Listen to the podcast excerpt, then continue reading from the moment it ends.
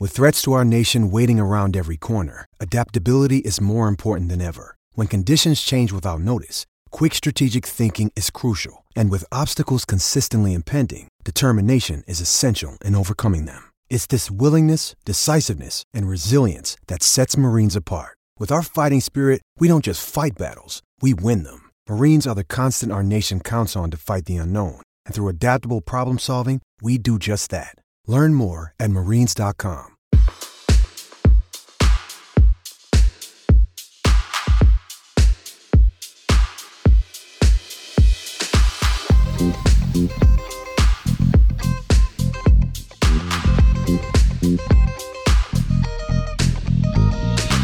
Everyone, Jon Wertheim here. It is this week's Sports Illustrated slash Tennis Channel Tennis Podcast. This week's guest, Mary Carillo. She does not even require an intro. You know Mary, you love Mary.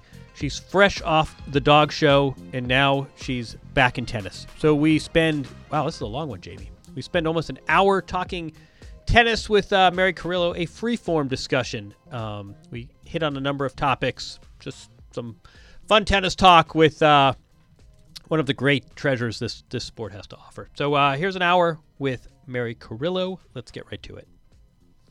Why did whiskey win Best in Show? you didn't like whiskey the whippet? I loved Whiskey the Whippet. Yeah, that was a fine dog. That's it was your a bit of winner. An upset, though. I got to tell you, it was an upset. C- compare that in tennis terms. That's well. Is that Ostapenko? like- uh, yeah. Uh, I mean whiskey had won. Whiskey had been the finest whippet in the land. I'll say. But are you well? Do you want to do a podcast? You ready for some shop talk? I am indeed. But before we begin, may I pay you and Jimmy Arias a compliment?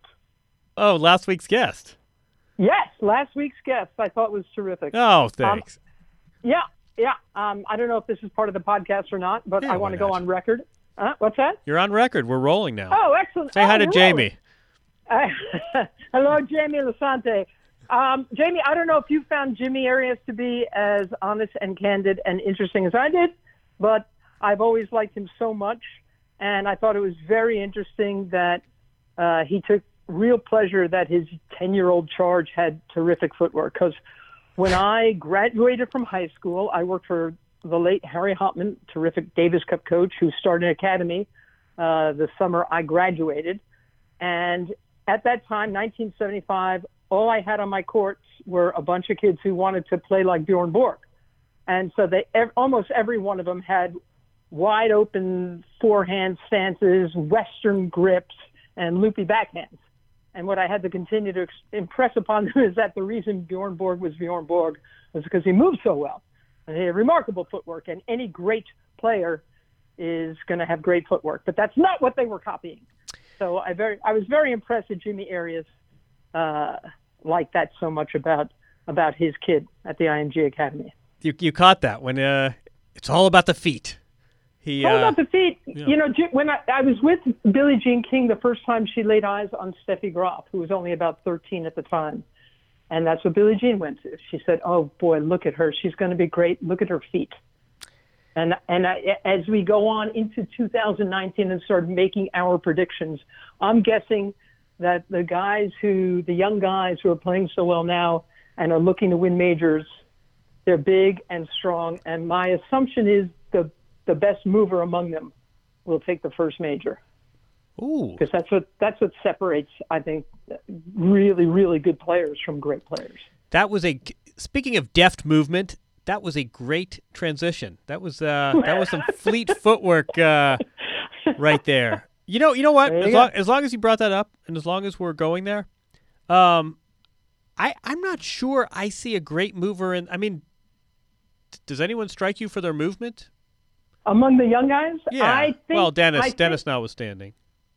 Yeah, well, I yeah, I think uh, I think Borna Coric is a beautiful. I mean, obviously, there's an important difference between footwork and foot speed. Right. Um, a lot of them have foot speed and maybe not great footwork, but Ivan Lendl didn't have great footwork in the beginning of his career, but he got some great training and learned to move well. And he was a pretty big guy at the time. And I think that's what helped him so much. that and, and fitness, you know, got him to the very top. And I think I think Ivan Lendl will teach Sascha Zverev how important that is. He's already such a powerful, rangy, ropey guy anyway that I think. I mean, I, I you know how impressed I am with him. I think sometimes you've been put off by his arrogance. Is that true to say? Is that fair to no, say? I've, I've been put off by his questionable results in best of five. No, I honestly okay. I don't mind the I don't mind the attitude. I'm just very skeptical that uh, it's best of three versus best of five is a big distinction. I'm not sure we always make uh, appropriately. And and do you think that what holds what has held Zverev back in best of five so far has been physical, mental, or emotional? Because uh, I mean, he's, he's a young guy. He shouldn't get tired, right? I, Unless he's getting tired mentally or emotionally. Don't you think uh, they they all sort of play into each other? I, I think I think physical, and I think it's the kind of thing you you overcome and you learn how to pace yourself and you learn when to press and when to hold back a little. But um, and that's why I like that he's with Lendl, John. That's why I really like that he's with Lendl. I think um, I think he's probably you know if if you were going to pick a player to break through next year, if if 2019 is going to end the monopoly of of Federer Nadal Djokovic. Yeah. He's probably your first pick, though, isn't he? I yeah, I I believe in him. I I believe in his I believe in his game, his power, his serve, his backhand, and his ambition. I mean, he was born to this. You know what I mean? He right. he grew up around it. He grew up watching. I mean, he grew up basically on the ATP tour, watching his big brother train and compete, and having both of his parents so knowledgeable.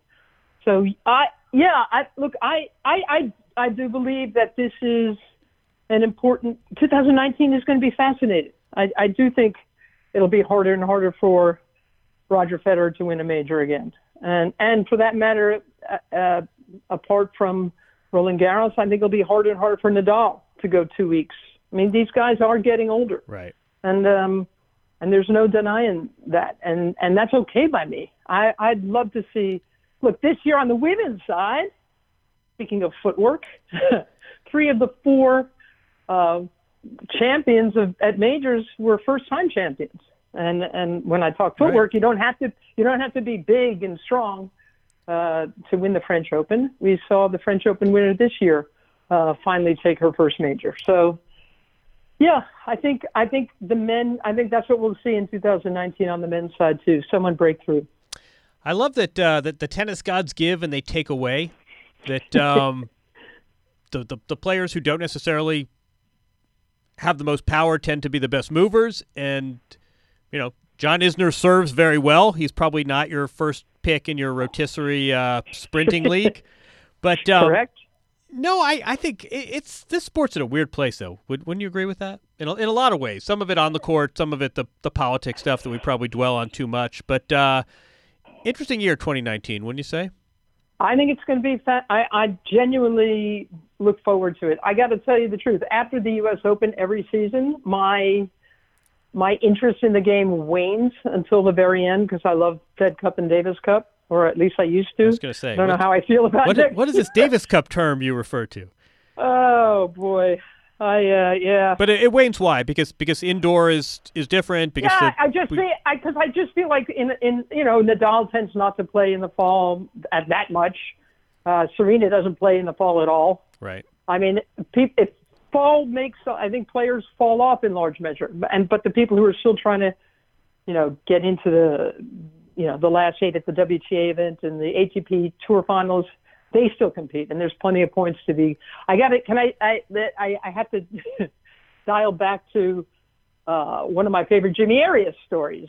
He, when he was only 16 years old, this is when we knew that Nick Bollettieri was going to be an absolute font of wisdom and unintentional hilarity. When Jimmy you, Arias, you got to do the invitation if you're going to tell this story. okay. When when Jimmy was, I think he was 16 years old, he gets to the semis of Indianapolis, which was at the time was the U.S. clay courts. That's a pretty big tournament. And that this was back in the day when Nick wasn't wearing shirts, you know, in the stands, and he was, you know, jumping up and down and, and going nuts. He explained why it was such a big occasion after Jimmy got off the court. He said he explained to the to the gathering press it's not about the money. It's about the points. because the points are worth a lot of money. And it was at that moment that we realized Nick was going to say some funny stuff. so that's what I'm saying. So in the fall, people who are still trying to get, who are still looking for points, Right. Not the money. uh, they're still going to compete in, in large measure. And when, and you know, for me, that I kind of, I take a break a little bit in, in terms of interest. Uh, I mean, I keep a sporting interest in it, and then I wait for the next season. And I'm very much looking forward to 2019. I always find that the, the I mean, first of all, I have, I have a hard time with indoor tennis. It's just weird to have this whole. first of all, it comes after the majors, and there's no major played on the surface, so it's a little bit of a sub sport. But I, I also I, I would love one of our uh, analytically you know analytically gifted friends could probably confirm or refute this. But I, I always feel like the fall has pretty minimal predictive value. A lot of times, players that have great falls don't necessarily carry it over, so it's not as though Right. you, you feel like you're watching the new the next big thing. I, I that's what I mean. I, I and and look, I'm I'm all for the fall. I mean, I, it's my favorite time of the year to dress. For instance, I was say we love autumn, just not in tennis. we love scarves and sweaters, and but, but yeah, Orange, as I brown. say, it's it's probably not terribly professional of me that I my interest wanes and, and drops off like that. But I'm back now, my friend. I'm looking forward very much to what's going to happen in January. I think we talked about this last year too. I, I think there's a real virtue to having a high stakes event come early in the season. I, I never minded that, and at some level, you get rewarded for how you spend this scant off season. But I, I got no problem with tennis starting a major 12 days into the season. I, I don't have a problem with it, and I understand why the Australian Open wants so badly to maintain those dates, which could change when the ATP Tour World Cup thing happens uh, in 2020. Um, but it's it's sort at the U.S. Open, you know, it's the end of the the summer. Labor Day weekend happens during the U.S. Open. The same thing happens in Australia. It's the end of their summer. Uh, they've got Australia Day, which Right. is sort of like a Fourth of July day. It's it, they have for all the same reasons that New York wants the U.S. Open to keep their dates. The Australian Open wants to keep theirs, and and the build up to the Australian Open, you know, they have their summer hardcourt season just as the USTA has theirs. So yeah, I don't I don't mind that at all. And and frankly, you and I both know John because we love the Australian Open. Um, the players are they tend to be relaxed and fit, and they're not aggravated to see us yet until Exactly. maybe the third round. Less of, until Um, yeah, it's a it's a nice time uh, to me, and to me, uh, some of the best tennis of the year gets played at the Australian Open. No, Um, think certainly on the on the women's side this year, that absolutely happened. Um, you know, we, we it's just uh, it's a I love the court speed. They've made it faster. It rewards daring. It rewards you know shot making. It rewards aggression. Um, yeah, a lot to like about the Australian. and there's there's relative health. I always say the Australian. I don't know if you've ever like you go to spring training in baseball, and all these Yeah. surly baseball players sort of feel fresh, and there's all this potential and this all the Yes. promise of a season. In tennis, you've got the spring training atmosphere with an event that actually means something, unlike spring training That's right. baseball games. Um, all right, let's run through some topics, but then we we had a request to talk to Mary Moore. Pe- people want to turn this into career day. I think there's a lot of uh, curiosity about how you do your job, how you just did the dog show. Uh, but let's do a little let's do a little tennis first. So I, I scribbled Okay. things down, which I usually don't take the time to prepare, but uh, you, you make me nervous. Um, all right, I uh, don't mean to. let's do game show style. A- attack, defend, or modify the following assertions. Okay. The new Davis Cup is a win for tennis. Uh, I, I sure as hell hope so. I, I don't feel that way. I, I've been, as you know, I've been critical of the Davis Right. Cup ever since You're attacking. all these. I'm attacking. Yeah, I mean, I, I and again, if you listen to uh, Yannick Noah's impassioned Oh, speech man. when. yeah, yeah. I mean that thing, and and Yannick can make it all sound. I'm that guy. He has my number anyway, so I, I say you. that right up front. Please read me your shopping list, and I will. See. Yeah, exactly. I'm with you. Um, no, I, you know, I think there, I, I think it's a, an absolutely terrible date, November, and I know Dave Haggerty would love to switch that around. Um, I think uh, you can't have that many team cups. I think it's selfish and and self defeating to just cram an already ridiculous calendar in with some other thing at the end of the year. Um, I'm absolute. I it, I hate the idea that three billion dollars is being thrown around allegedly, theoretically, and not one dime of it has been earmarked for the women for the Fed Cup. So no, I've got a lot of issues with it, and and if I get proven wrong, I'll be the first one to admit it. I promise you. I'll tell you. But I, I right now I'm, I I miss I uh, I know it needed changing, it needed adjusting, but I think they really bent the needle uh, in such an aggressive way that there'll be problems.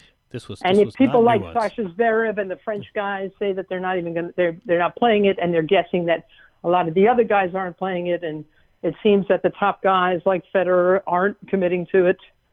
Uh, you know, that's It- if you want a big uh, event, you got to have big guys there. No, it, it, it reminds me a bit about Brexit.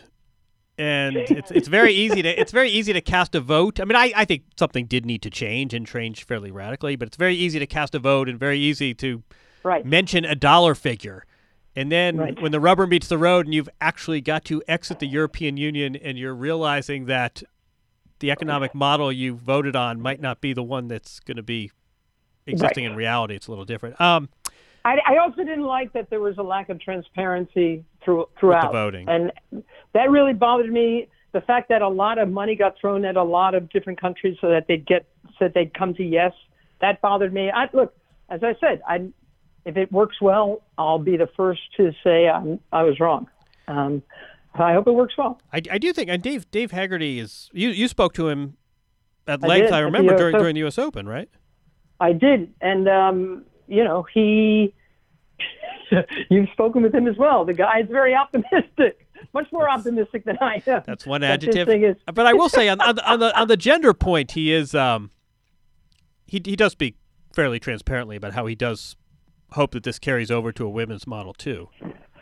Yeah, I, uh, but I don't think that this model is good for the men or the women. So, uh, you know, again, you're going to get a bunch of, uh, you know, uh, what, 18 nations. I hate the wild card thing, by the way. Yeah, that's, that's a little- gross.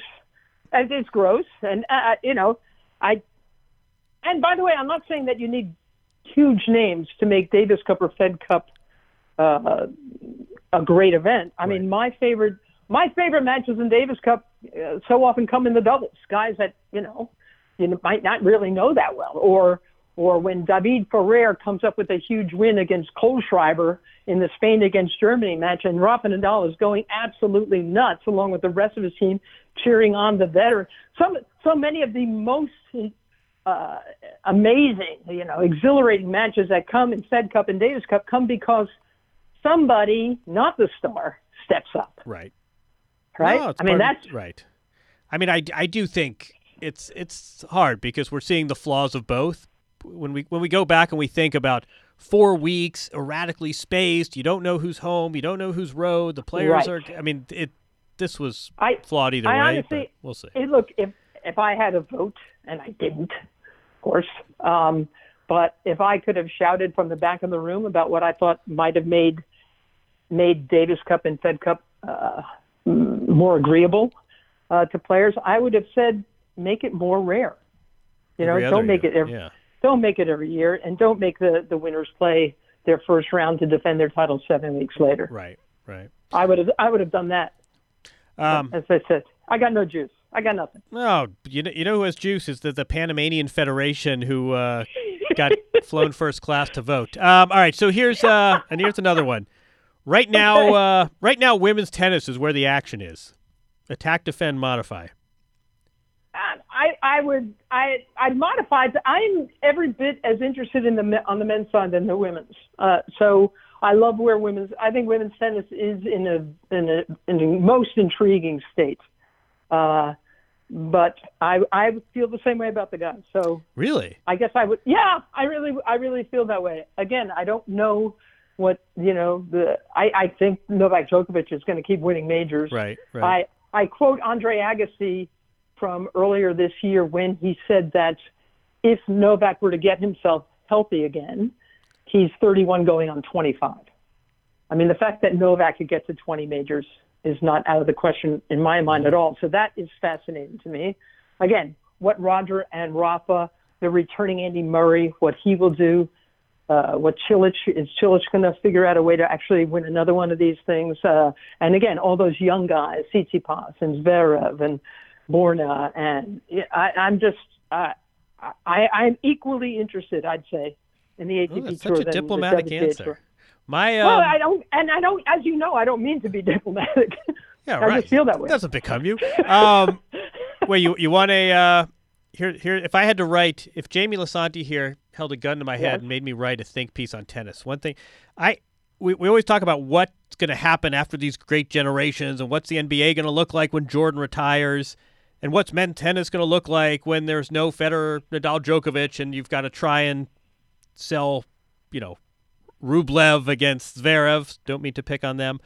I, I feel like the WTA very sneakily, you know, M- Maria, who knows what the status of her career is. Serena's 37 years old and still competing, but hasn't won a major now in, you know, whatever it's been, almost two years. And I think women's tennis has really done a nice job transitioning to this new generation, and they haven't lost a lot of. There are a lot of storylines, and there are a lot of players you're curious about how they'll play, and there, there's getting to be more consistency. Um, I think the WTA has done a very nice job of transitioning from this Serena generation to a new one. I Um, agree with the you, men's and tennis I less also, so. well, again, the the guys haven't won majors yet. Right. I mean, what do we have? The last eight majors have on the on the women's side have been won by eight different players. Yeah, different players. Yeah. I mean, that's if if that starts happening on on the men's side, that I mean, they try hard. The ATP, God knows, they bend over backwards, next gen and new rules, and they've been doing this for a while. You know, new balls, please. That campaign has been going on for a long while, but that that bunch of guys didn't come through um, the way that a lot of us thought. You know, when uh, and I'm speaking of the oft-injured Kei Nishikori and Dimitrov and and all those guys. Right. Um, right.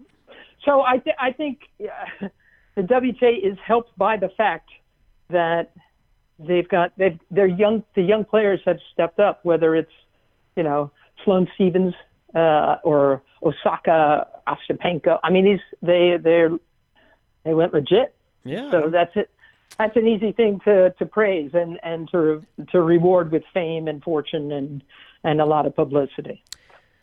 Oh, By the way, yeah? John, I, I was lucky enough to be a part of Billie Jean King's 75th birthday celebration. No, I was away. Yeah. How was It that? was, oh it was, man. It was at the New York Historical Society. It was the best uh, night you could possibly imagine.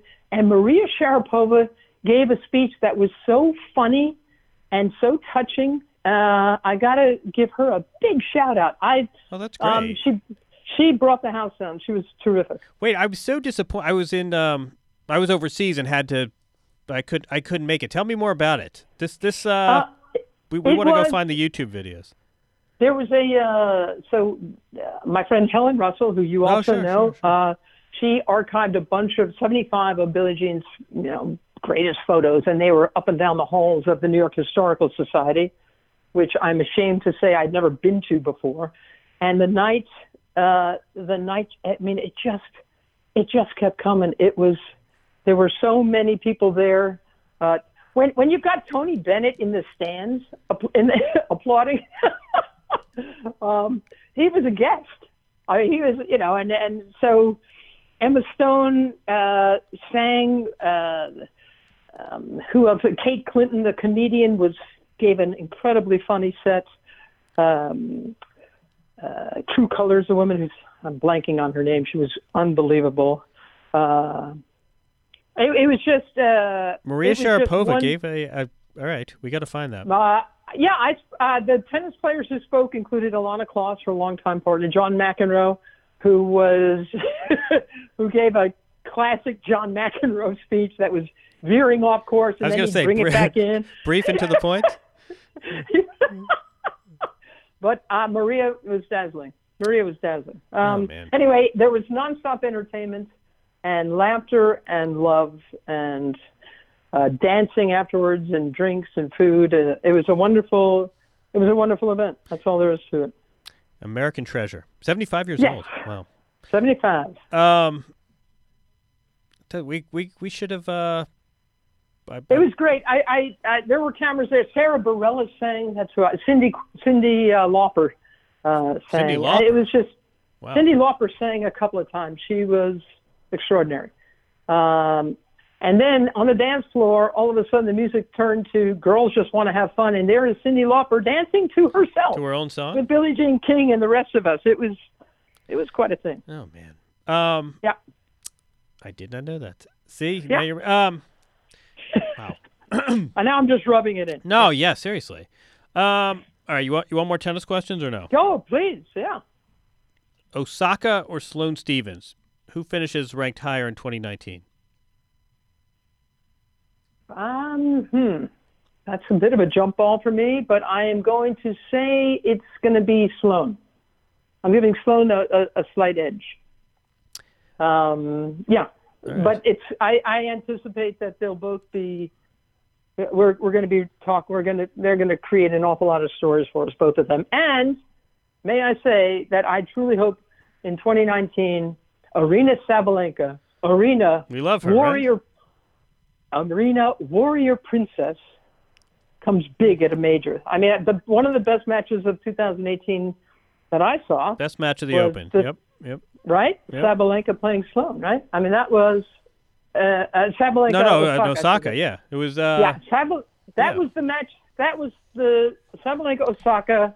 To me, what I'm thinking, oh boy, do this again, do this again uh, uh, ten times next year. Right. And and Just she keep giving us this. yeah and, and played her. Uh, that was that was the one set Osaka dropped the whole tournament.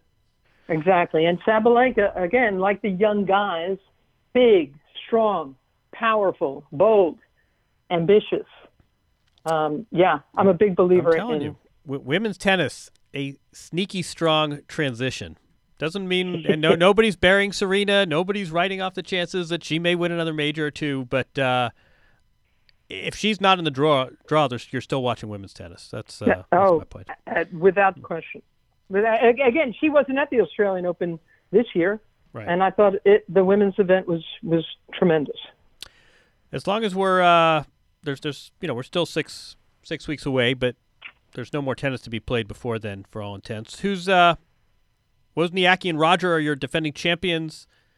Djokovic obviously has a nice track record in Melbourne. Who's who's winning this thing? Uh, I can't go against Novak. Right. Not not after the last half a year that he threw down.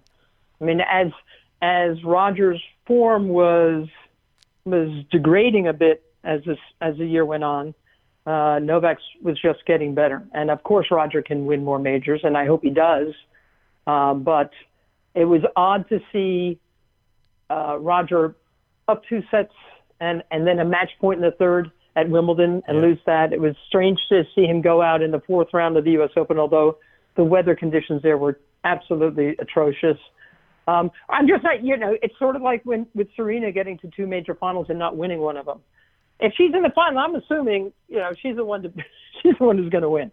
Yeah, exactly. only Um, only two players on the women's side got to the finals of two majors, and Serena was one of them. But um, yeah, exactly. I and and yeah, so that's that's some comeback. so But you, you want to hear it'll, my it'll uh, be you interesting. want to hear my gossip? what do you got? So I, you know, I have I have these these moles. What one of them told me that Nadal, they just saw Nadal playing craps at a casino in the Bahamas with a baseball cap on. He didn't very low stakes, didn't really understand the game. No one at the table knew who he was, and the dealer was getting pissed off at him. The other, uh, Okay. the, the the other.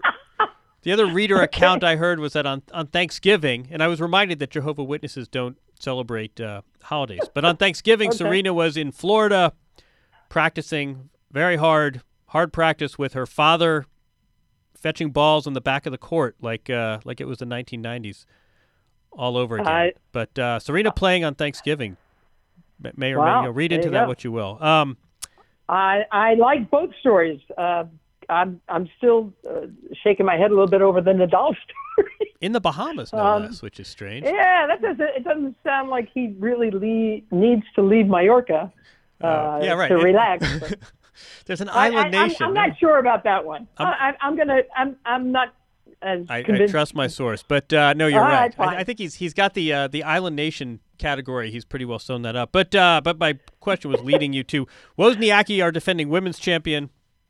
Halep, of course, played valiantly in the final and will go in, I suspect, as the top seed. Um, coach coachlessly though. yeah, that's an interesting. Didn't see one. that one coming. Did Didn't not, see right? that one coming. Yeah. Um, Yeah. I, I think I look. I'm delighted that Caroline Wozniacki won a major.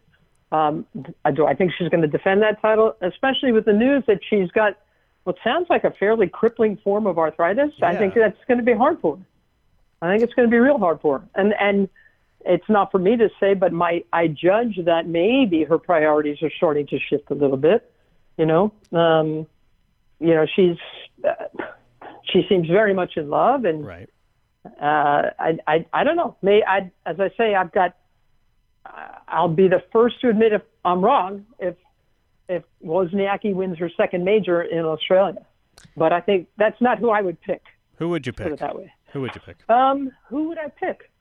Um, well, I, I heard this one woman's been practicing even on Thanksgiving Day. Might her father have been in the backcourt? no, um, I, I obviously anytime Serena enters a draw, I'm going to watch and see where she goes. right. Um, and Halep obviously is uh, as good a clay court player as she is. She's still a tremendous threat on hard courts, and I'd love to see. Again, I'm hoping that uh, Aryna Warrior Princess does something special in in Melbourne. Uh, there's a pl- I mean, why can't Osaka? I We've was going to say, what about our She- previous major I- winner, I- Naomi Osaka? And who who also she's won a couple of big hard court titles. So yeah, I would throw her in there for sure. At the Uh, Grand Slam of the Asia Pacific, I'll have you know. Correct. Um, Correct. Can I tell you something, John? I'm going to be at uh, in Tokyo for the 2020 Olympic Games, and my guess, right, I've been trying to get NBC to allow me to do a bunch of tennis stories because it could be the final Olympics for so many of the people we've been talking about. Yes. And I got to assume Naomi Osaka is going to have one of the highest profiles of any Olympian in Tokyo. Correct? I'll tell you a funny story, but no, absolutely. And I, and I don't know how much. I mean, I, I don't know if people have a grasp here of what sort of position she's in and what sort of. I don't know if it's a unique set of pressure, but uh, she has a level of notoriety in Japan that that most American athletes Right.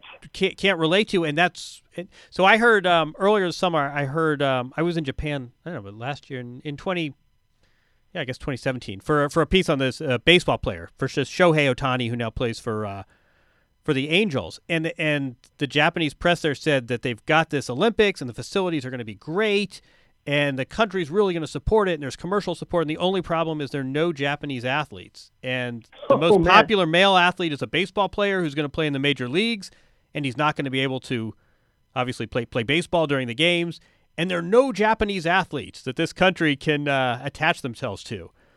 He What wrote me back after the he wrote me back after the U.S. Open, and he said, you know, we've, we we still are looking for a male, but we've got our female Japanese athlete. So she's I she may be the that's face true. of these Olympics. And yeah, I think so. And and by the way, Kei is pretty good on hard courts too. yeah, exactly. I, uh, right. I mean, Kei is going to be a big deal there as well. Uh, yeah. Uh, so yeah, I should put Naomi. I, I I I buried her a little bit when you asked me who I think is a, a favorite to win it in Australia. Let me let me bump her up a little bit higher. And uh, Sloane, I mean, I, look, I, I, you're right when you say that the WTA. There are so many rich storylines about the veterans, about the newcomers, about the proven ones, about the unproven ones. Oh, Ash Ash Barty is. I mean, I don't. You, there, there are a lot of sort of Ash sub stories Barty! too. Ash Barty. The um, how, how are you? As long as you brought it up, h- how are you? A with Olympic tennis and B with the ITF essentially saying uh, Davis Cup and Fed Cup participation is a, conti- a condition for for playing. I resent the fact that the ITA uses it as a carrot. You know that you've got to that you've got to Right. represent your country. I mean, and it's something Caroline Wozniacki said years ago that always stayed with me. She's because she was getting aggravated, I guess that um, she had to play a certain amount of Fed Cups to play in, in the Olympic Games, and she said every time I walk out on the court, I represent my country. every every Caroline Wozniacki is from Denmark. She's representing. Um, and I agree with that. Of course, that is you know that you have to play a certain you have to play for your country a certain amount of times in the Olympic cycle, and that is frankly, if the ITF loses that kind of power, then yeah, I don't think Serena or Venus or a whole bunch of players would ever would ever bother playing Fed Cup or Davis Cup again. And my Right. my assumption is that there's going to be wild cards thrown around. If someone like Roger Federer doesn't play for Switzerland in Davis Cup before Tokyo, I mean, there's they. I got to assume that that the the governing bodies uh, understand that this will be the final Olympics for so many of the so many of the veteran players. It's How do I- you deny them that? I, I would say as a general business model, as, as people uh, who are cable subscribers, as the dwindling number of cable subscribers can attest, making people do th- making people buy things that they don't necessarily want. Not a great long-term strategy. This is like uh, you know you, you can have playoff tickets, but you've got to buy the season package and go to the game against the Milwaukee Bucks before you're eligible. I, I'm not sure uh, That's forcing exactly people. right. It's, And- it's And, Um, and just to just to uh, just to belabor that point a little bit, it's why so many people.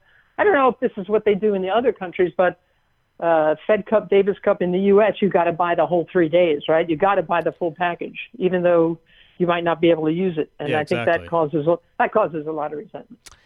Um, all right, we uh, this is great. We, we said we were going to have a free free ranging conversation. We've done just that. But we have this. We have all these requests for uh, sort of career day advice. And I remember, Okay. I think the first time we ever did one of these, you, you spoke uh, eloquently in some length about how you how you got started. But why don't we let's talk about present day? How, Okay. how do you? I don't mean the the trite question is how do you prepare, but what's I don't know what, what are sort of your gu- gu- guiding principles as as a journalist, as a commentator? What what do you try to do to differentiate yourself? Maybe I'll ask it that way. Um, guiding principles for me, I want to be a very good storyteller. Um, first and foremost, I want people who are watching whatever event I'm covering to care about the people who are on the playing field. Um, so, journalistically, yeah, I, I, I, I believe you've got to be well sourced, be well informed, and only then can you throw out an opinion. Uh, and you have to, when you get it wrong, you admit it. I, I, I during telecast, if I screw up a date or a play or whatever, I, I'll always say, "Oh boy, unforced error." Um, I think it's important to do that. Um, and I, I, you know, I've gotten to the stage. I've covered so many things now for so many years for so many different networks that at this stage of my pointy-headed career, I want very much to say yes to things I really, I really want to do. I, I'm, I, I love uh, covering the Olympics and the French Open and the dog shows for NBC. I love Real Sports with Bryant Gumbel on HBO. I love our tennis channel work, and you make it very, very special for me and everybody else. Um, you know, I, I I like bouncing around. I like I like being able to go from sport to sport, pitching ideas for different stories, and and trying to figure out a way to to tell a good story and to tell the truth. So those are, I guess, those are my guiding principles. Uh, you know, I like I like saying yes to to uh, to a pitch to an idea if it's got teeth. You know, especially if it's got fangs. Um, I like saying yes. I like doing profiles. I like I like people giving a rip about what happens when you know when the contest is over. I always quote you, and I don't appropriate. I quote you. I, I cite you. the The athlete's heart Yes. is uh is an admirable one, and you strip away all the bullshit and all the the PR and the agents and the commitments, and you get to the essence of competition, and and the yes. athlete's heart is one to behold. I love the athletic heart. Love the athletic That's why heart. when people people when people talk about oh god dumb jocks how do you how do you stand that you know how do you uh, No, how do you I'm- you know how do telling you, deal with that? I my feeling is that the resilience, um, the ability for so many great athletes that that we get to cover, uh, the fact that they can reset after some you know devastating loss or some real setback or some injury, uh, that is that will never stop uh, impressing me and and making me me try to be a better person. I love here. I, I just um, I'll give you a quick uh, self-indulgent story, but I just I had a UFC fighter come by my office yesterday, and people said, "Oh my God, how could you watch that horrible sport?" I said, "Look, th- think what you will of the sport, and I, I, it's some of it is indefensible, but just you're getting into a cage with another person who is trying to, you know, divorce you from your consciousness. Yeah. How is that? You like to tell stories. You like to see bodies in competition and the virtues of an individual sport." as as a sport to write about and as a sport to tell stories about. How do you Yeah. get more dramatic than that? I mean, you can, you can be abhorrent. You know, you, what what they're actually doing, you can find abhorrent, and you can still really marvel at the athlete that goes in there and competes like that. Anyway, um, let me ask you. a- Let me ask you a similar question, which is, uh, Okay. when when you cover, I, I think I don't think it's unique to tennis, but I think it's maybe especially pronounced in tennis. These you, you you sort of have to pick your battle sometimes, and it's a close community. It's a community that I think collectively probably has some fairly thin skin.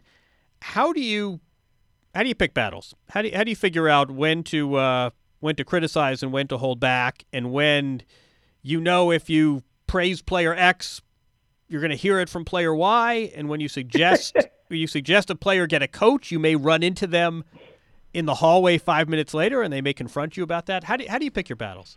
Welcome to my life and yours.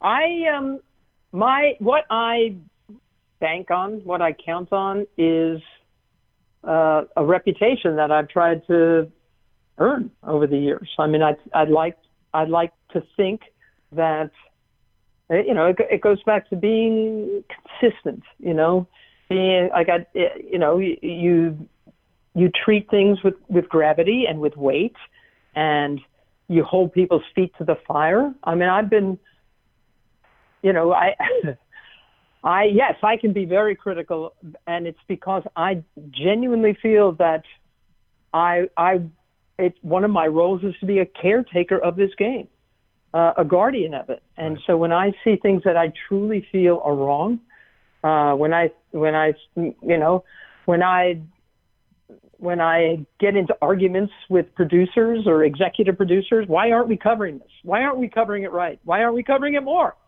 Why are we, you know, why, why, I, I, I get very, and you have seen this firsthand many times. I get very emotional. I, I get very passionate about, about trying to, to cover all the stories and to get it right. And, you know, it's it's a battle. I I I think I have more battles with the networks um, that are paying me than I do with the people I'm um, criticizing sometimes, uh, which is which is no fun. But I think I think I that's think a really it's good important. point, though. No, but I think I think when people recognize that it comes from a place of investment, of an emotional investment.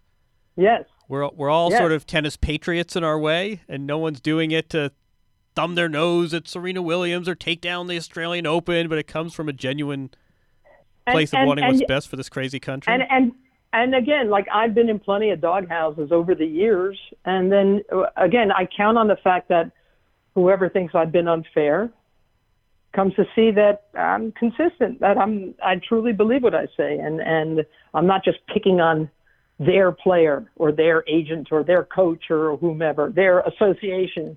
I'm not just going after the ITF or the ATP or the WTA or the USTA or I mean I'm I'm I'm taking my role um, as uh, as an announcer, a commentator, a, a, a journalist. I'm taking it seriously. I, I, I I'm sure you, this happens to you too. I I come I walk away sometime sometimes, especially in tennis, which is the one sport I'm the only sport I'm fluent in, and the one sport I care the most about. When I see things that I think are dead wrong, like oh my god, I can't believe they're going after the money grab, or I can't believe right. this is another stupid turf war.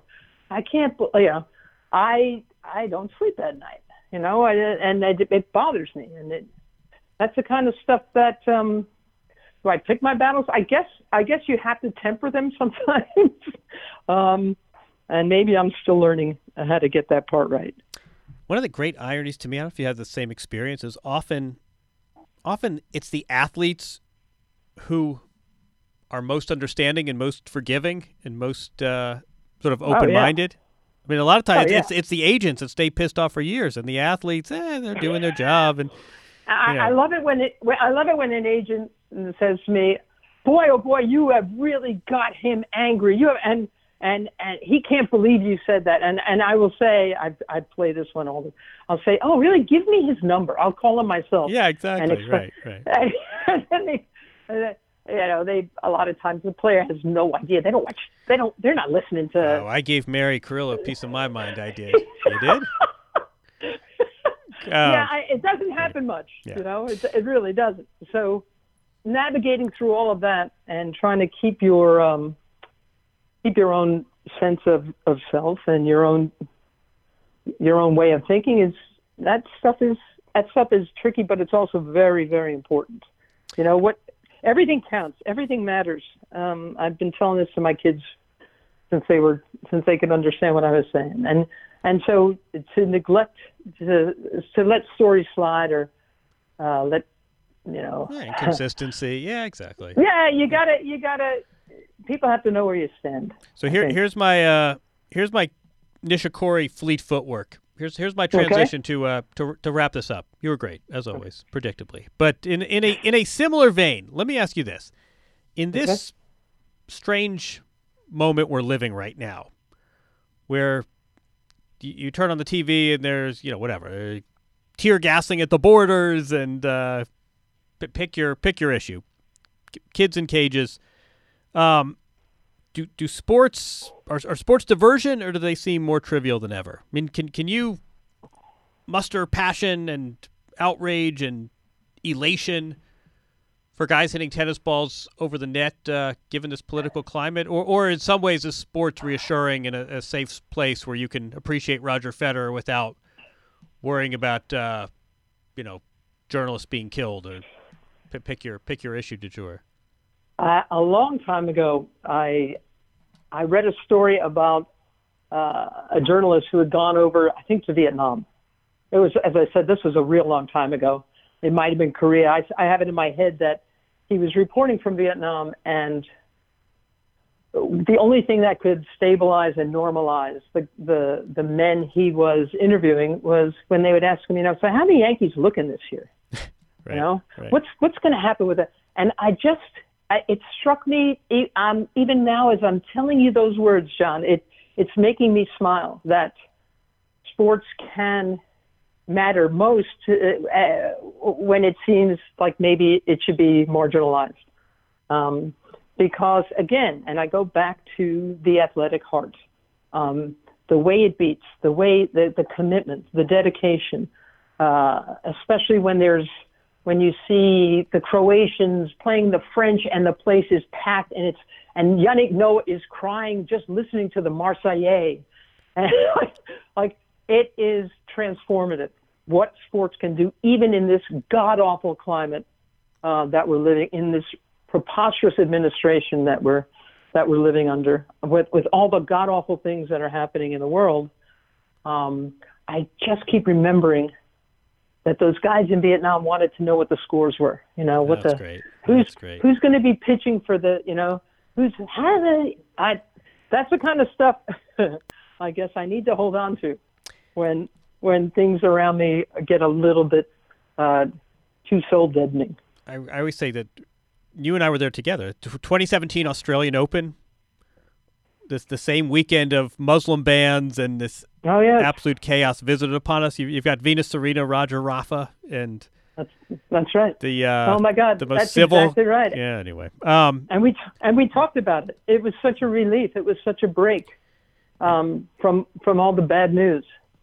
It was like, oh yeah, this this is this is possible still. This is happening too. and and comp- Um, competition without polarization that you can Exactly. hug the guy, hug, right. hug, hug, hug your opponent when you're done. All right. Um, this was fantastic, predictably. As I always love talking As to you, John. Likewise. And I will see you in Melbourne. I was going to say next time I see you, we will be uh, in another hemisphere. Okay. I'll buy you a uh, beer. thanks. You'll tell me all the deep dark secrets off the record about whiskey, best in show. The Whippet wins. Absolutely. Whiskey needs a coach like Simona Halep. Um, all right. Happy holidays, my friend. Thanks for doing this. Back to you. We'll do it soon. All right. All right. Thanks, Bye, Jamie. Bye, Thanks for listening to the podcast. Oh, I, I'm a loyal listener. it's so great to As hear. always. Thanks. Bye. All right, that does it for this week. Thanks to our guest, Mary Carrillo. Thanks to the many of you who said you need to get Mary back. It's been a while. Uh, it had been a while. Not a crazy while, but it had been uh, almost a year. So nice to get Mary back on the podcast. Uh, Jamie Lisanti, we thank you for your production expertise and sorcery as always. Um, you were you were here for that. Uh, what did we say? Freeform. We were here for that. Uh, It was like nice a freeform uh, Grab bag podcast. It's a grab bag. It Nice. uh, it pinballed a little bit, but that's okay. No, it's good. Uh, I'm glad to hear that Mary is a podcast listener.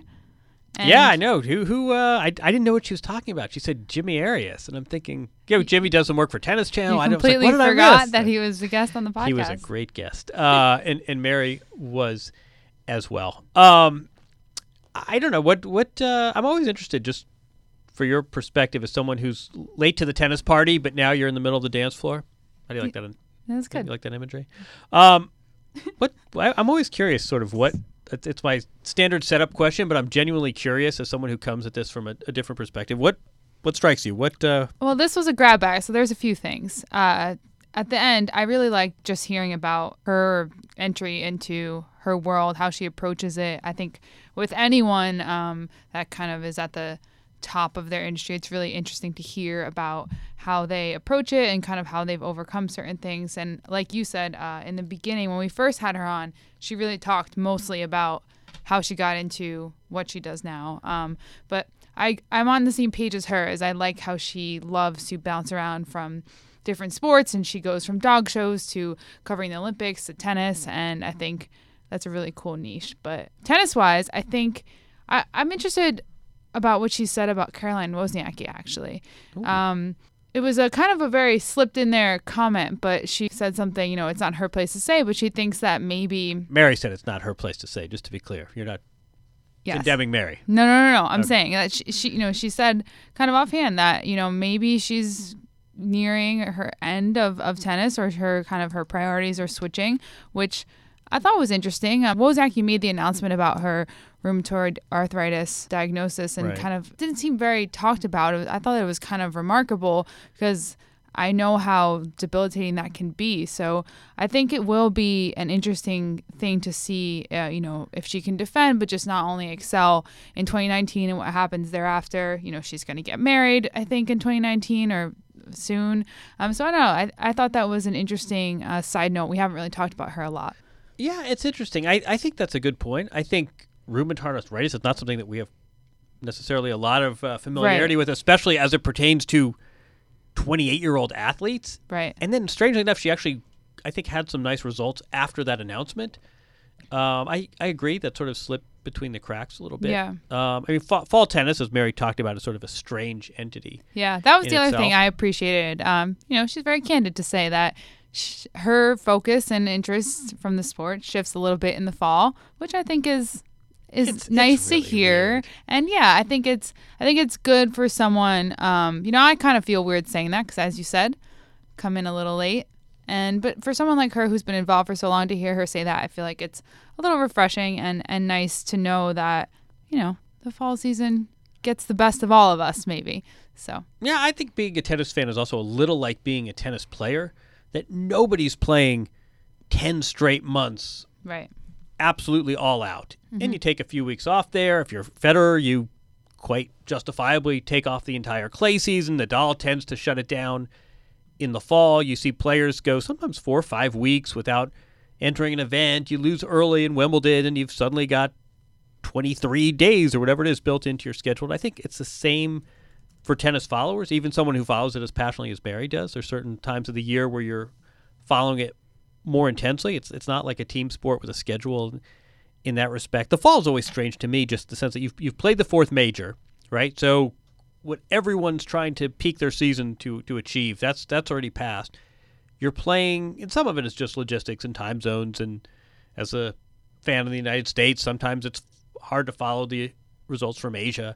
But um, you're also playing on a surface on which they hold no majors. So I, I always thought that's a little bit strange. To how pumped can you get for indoor tennis when the Right. sort of tennis gods have told you it's not particularly. It's not important enough a surface to hold hold a major event. And then you have these year-end soirees, which are great, but it's only eight players, and um, you know some some of the players are really limping to the finish line. Del Potro didn't play London. Nadal didn't play London. Right. So it's like how Serena didn't play uh, Singapore. So yeah, it's like it's how- a remarkable achievement, back? but how how much are we taking? exactly. Speaking of soirees, Billie do Jean? King's birthday party yeah, sounded I amazing. totally, uh, you, You know, didn't it's go. funny. I know. I was in. I was uh, overseas working. I was doing what Mary does and doing a uh, some non-tennis, some non-sports work in, in Europe, and I real I saw it on my calendar, and I'm like, oh no. And I think Billie Jean, she just turned 75 Sunday, so this was you know 10 days or so in advance. I didn't realize. Uh, it the- sounded quite awesome. Star-studded and, gala. Yeah. and very interesting about that? yeah Maria Sharapova, another person who 2019 should be an interesting year for Mm-hmm. her.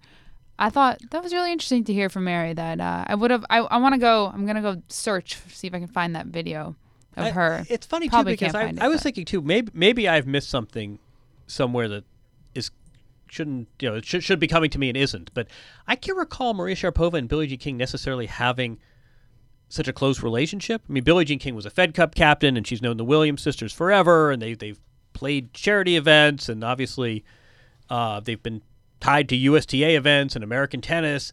I, I can't quite recall a lot of Billie Jean King and Maria Sharapova overlap. I don't know. Maybe she played some World Team tennis once upon a time, but um, that was interesting. That was interesting to hear, and I do agree with your. Pre- I mean, I think this was really sort of a make or break year for Maria Sharapova. Right. And um, She's just on know. the cover of Entrepreneur magazine. I'll Is that have right? you know. Yeah. um, I did not know that. That's uh, we're, She built a business empire thanks to her winning team.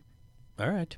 Uh, we will we will uh, we will grant her that. No, Maria Sharapova has always been very savvy. I don't know if you when, when you were at Wimbledon a few years ago. I don't know if they had a, a Sugarpova store. It's all over the place. But all she, over the airports. no, no, but but at Wimbledon, I mean, literally, it's a pop up store for the duration of the tournament, Right. and you're thinking like, that's kind of a great idea. I wonder why more players uh, haven't done that. It's a, it's a bit of enterprise. We, we will overlook the fact that you probably shouldn't be selling uh, such unhealthy treats. But um, that's that's my village. She needs. To, she's very scold. healthy though. She needs to make. I'm gonna. We're gonna send a notice out to her right now. A PSA. She needs to make some sugar-free, healthy, delicious gummies that. I'm, oh, jeez, yeah. gummies. Um, she needs edibles. No, at least at least she doesn't have a family history of diabetes. Oh, I just went there. Um, but uh, no, but but back to your point, she she is very enterprising, and I think um, when she is through with tennis, whenever that is, it'll be interesting to see what she does. She's not going to be, uh, you know, gi- giving tennis lessons at the club. Um, what else should we? Uh, what what else should we wrap with? Um, strange time of the year for for tennis. Did you watch any Davis Cup action over the weekend? I didn't. I was, you know, holiday weekend. You know, I had a You had a, a fun race, run. You had a race on you had Sunday. 10 mile race. Congratulations on Uh, finishing that. so, thank you. I, I suppose this was predictable, but everyone, self included, lobbied and rallied for change, and this Davis Cup is unwieldy and no one follows it. And four weeks out of the year, erratically spaced, playing best of five tennis is completely out of step with the times. And as directed, the head of the ITF blows this thing up, and we're going to put a new proposal on the table. It's going to be condensed, it's best of three sets. We're going to compress this into one week. It's going to be in one central location so everyone can buy tickets ahead of time and the sponsors can come knowing where it is. And it's sort of addressed the various and sundry concerns people had with old Davis Cup. And now we're all become very nostalgic. And I don't know if you saw some of the tweets or, as Mary referenced, heard some of the some quotes from the French team, with mind you, is a team that lost, Right. saying, uh, you know, I've played in the last Davis Cup because what's coming next isn't can no longer be considered Davis Cup, and we had a number of former players saying it's what a pity, no one can experience this. Uh, we've suddenly become very nostalgic. Uh, to me, it's really about whether this financing is the financing they say it is, because you hear two very different stories, and if this is uh, the, the billions and billions of dollars that were bandied about, that's great. And I think you can do a lot, not just in terms of inducing the players with uh, with big fat checks, but also with marketing and promotion. I've also heard figures that say that is wildly exaggerated, Right. and it's more like fifty million dollars, which uh, would not necessarily So you think changes. you think that if the money's not there, the player interest and participation is not going to be there. Yeah, but I also think what else do you do with that money, right? You promote it and you use it for corporate sponsors and you use it for events and hospitality and you make it into a thing. If that money isn't there, um, it's it's going to be an interesting it's going to be an interesting first few years. And I also think we still haven't figured out this date on the calendar. And the ITF from the very start has sort of let it be known. I don't know if they publicly said this, but certainly there have been whispers that this November date is a placeholder, and they're really trying to get a September date. Ironically enough, the September date targeted is the one that coincides and corresponds with Roger Federer's Laver Cup. I'm not sure. You know, you, you what's what's the word from the wire? What's the line? You, you pick a fight with a king, and you best not lose. Yeah. I'm not sure the smartest strategy is to go after. Uh, And there's not many Federer? open weekends in that September. no, and remember, it's it's after the U.S. Open, right. Like so it's that's not a very when when that was put on the calendar to begin with, we all were kind of like, eh, I don't know if that's gonna work. But I guess now that has sort of proven Right. its and format Cup is, and is, it's- is perfect in that time, right? Because you're you're coming after the US Open and it's competition, but they're not huge points on the table. They're also it's it's a week that most players otherwise wouldn't play. It's not a terrifically strong week in terms of the other ATP events. It, it fits really nicely. I think But it, this it's is gonna be quite a turf war. Yeah, I think it's gonna be interesting because Laver Cup was, you know, the be- had the benefit of just being a new thing, you know, and they could kind of do what they want and fashion it how they want. But as you said, everyone was so nostalgic at this point. They they're really going to be competing against like history, you know, in so many years. That's of a really good point. And yeah. it's um, you know, that's hard. I mean, I think nowadays we're split. We either like really love the new stuff and the new technology, or like everything is about nostalgia and the old school stuff. And you see all these things coming back.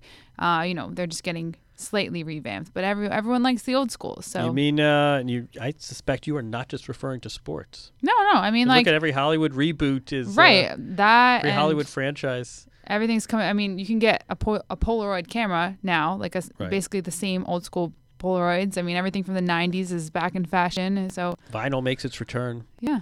Um, it will be interesting to see because this Davis Cup. You know, we always talk about tennis. We say it's so change resistant, and ooh, you play a tiebreaker. I mean, it's other sports are coming up with all sorts of innovations and three point shots, and tennis in the last you know, century. The the best they can do is at some events you play first uh, first one to seven points, win by two, and that's counts for innovation. Well, this Davis Cup is what uh, all the change agents have been lobbying for, which is really blow this thing up, and now there's there's clearly some backlash. So anyway, uh, I stick with my Brexit comparison. By the way, sounds good on paper, but when the rubber meets the road, you actually see how this pragmatically uh, plays out.